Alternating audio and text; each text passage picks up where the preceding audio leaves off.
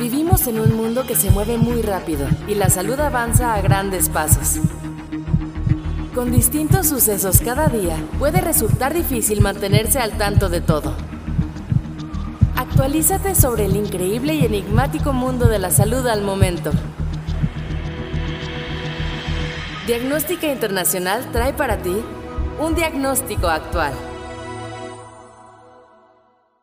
Comenzamos.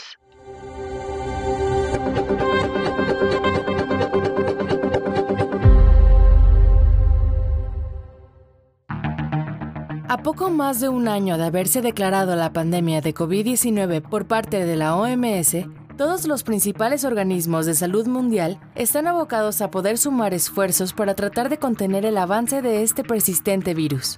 Ante una oleada masiva de nuevos descubrimientos en torno a esta pandemia y en pleno dominio de la cepa Delta, la aparición de vacunas y las complejidades de lo heterogéneo que está resultando el manejo de la enfermedad, los profesionales de la salud a nivel mundial perdieron la mira de un suceso casi relevante de inicio. Pero hoy, a más de un año de distancia, cobra especial relevancia. Hablamos de Long COVID. El primero de mayo de 2021 se publica la primera guía clínica para la atención al paciente Long COVID o COVID persistente editada por los principales organismos de salud en España y gracias a la recopilación de información de Felicity Collard y Elisa Perego en su publicación How and Why Patients Made Long COVID, publicado en Science en enero de 2021, la OMS ha anunciado que en el mes de octubre de 2021, Long COVID tendrá un código internacional de enfermedad, como una enfermedad particular. Los primeros estudios estadísticos para tratar de detectar a los pacientes long COVID fueron realizados por el King's College London en marzo de 2021. Sin embargo, no estaban del todo completos, ya que no se contemplaron diversas afecciones mentales como confusión, pérdida de memoria y se tenía codependencia de las pruebas positivas virales, ya fueran PCR o anticuerpos. Aún con estos sesgos, los resultados fueron de relevancia e importancia para la comunidad científica mundial, encontrando las primeras cifras de prevalencia long COVID. Un 13% de los casos tenía duración de más de un mes y un 5% de los casos acumulados con duración superior a dos meses. Sin embargo, poco tiempo después en Reino Unido, se actualizan estas cifras por parte de The Office for National Statistics, encontrando que el 20% de los pacientes que sufrieron COVID-19 continuaron con síntomas semanas después. Y en un estudio publicado en mayo de 2021 por la Universidad de Washington, se tipificaron 30% de los pacientes recuperados de COVID con 6 meses de prevalencia con uno o más síntomas. Actualmente se han descrito 205 síntomas distintos para el síndrome COVID, donde el 50% de los pacientes tiene entre 36 y 50 años. Pero, cuando un paciente tiene COVID-19, ¿se convierte en un paciente long COVID? ¿Y qué significa que sea un paciente long COVID? Yo soy David Martínez. Y yo, Sofía Márquez. Recuerda darle seguir a nuestro podcast para que sepas cuándo subimos un nuevo diagnóstico actual. Comencemos por el principio. Desde sus inicios, la enfermedad COVID-19 significó un reto monumental. Y hasta la fecha, seguimos descubriendo día a día los mecanismos por los cuales el virus SARS-CoV-2 entra a nuestro cuerpo y produce enfermedad. Entre febrero y abril de 2020 se publicaron diversos estudios por parte de diferentes universidades, instituciones de salud y hospitales en todo el mundo. Muchos de ellos se centraban en estudios forenses de isopatología para comprender mejor el mecanismo de infección viral. Es en esta oleada de publicaciones con diversas autopsias que se detectó un singular hallazgo, el cual, hasta el momento, no se conocía el impacto que tendría existía presencia del virus en distintos cortes de muestras de cerebro, entre otros órganos.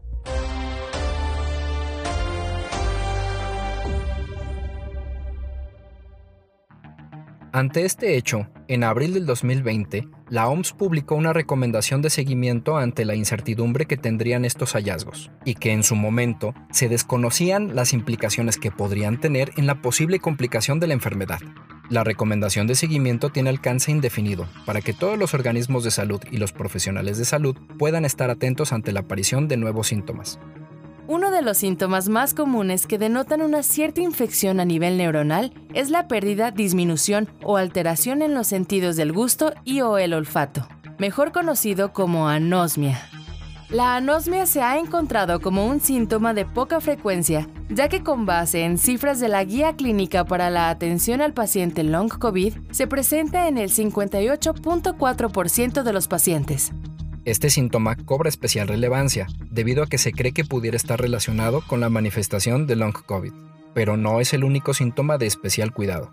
De acuerdo con los Centros para el Control y Prevención de Enfermedades, CDC, parte de los síntomas de mayor cuidado para el diagnóstico, tratamiento y seguimiento del paciente long COVID son anosmia, neuralgias, confusión mental, pérdida de memoria a corto plazo, cambios menstruales, trastornos en la coagulación, problemas cardiovasculares, caídas repentinas en la saturación de oxígeno, formación de autoanticuerpos, debilidad muscular y cansancio extremo.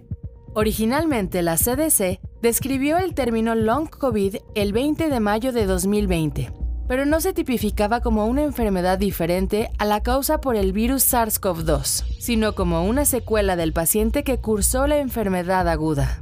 El primer nombre que se le dio a Long COVID fue PASC, Post-Acute Sequelae SARS-CoV-2 Infection, o secuelas postagudas de la infección por SARS-CoV-2. Hoy en día sabemos que un paciente Long COVID no forzosamente cursó por una fase aguda de la infección, también pudo ser una infección leve.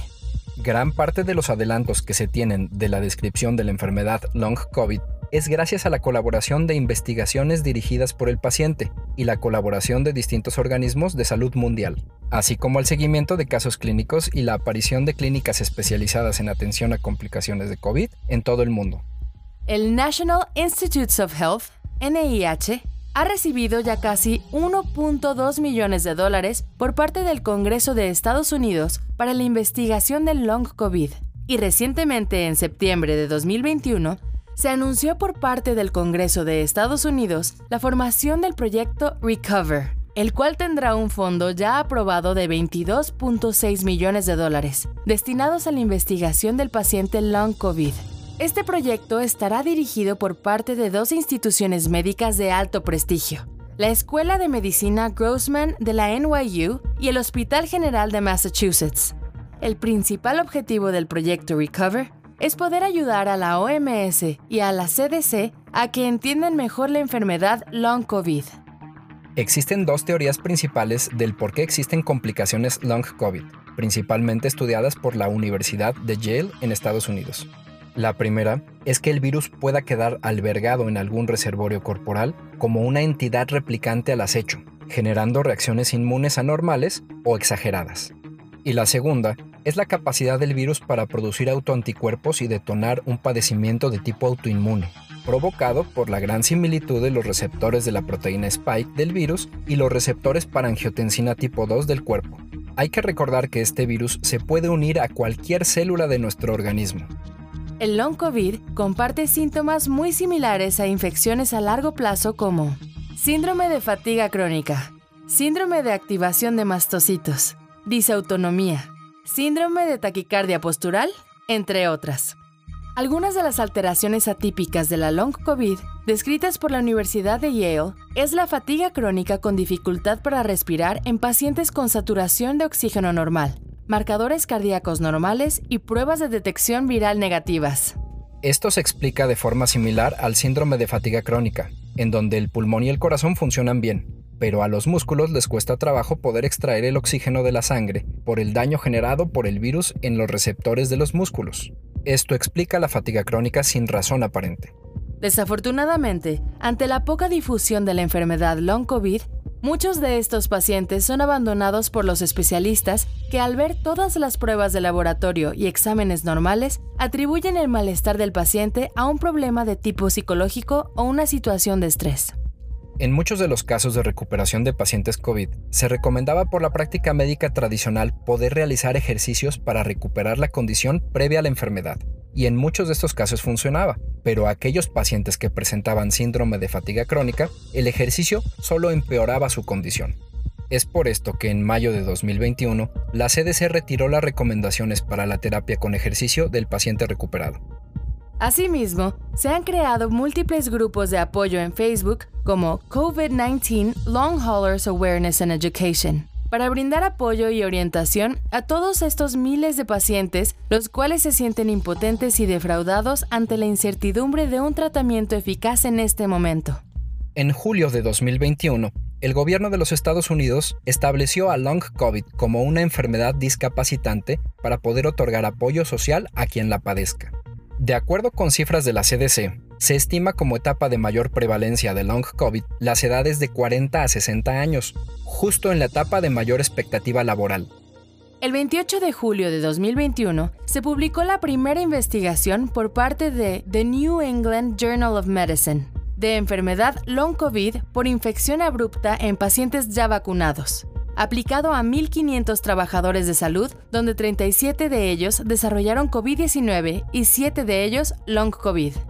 Es muy importante poder identificar los pacientes long COVID, los cuales deberán de ser tratados de forma distinta a la infección por SARS-CoV-2 y las distintas etapas de la COVID-19.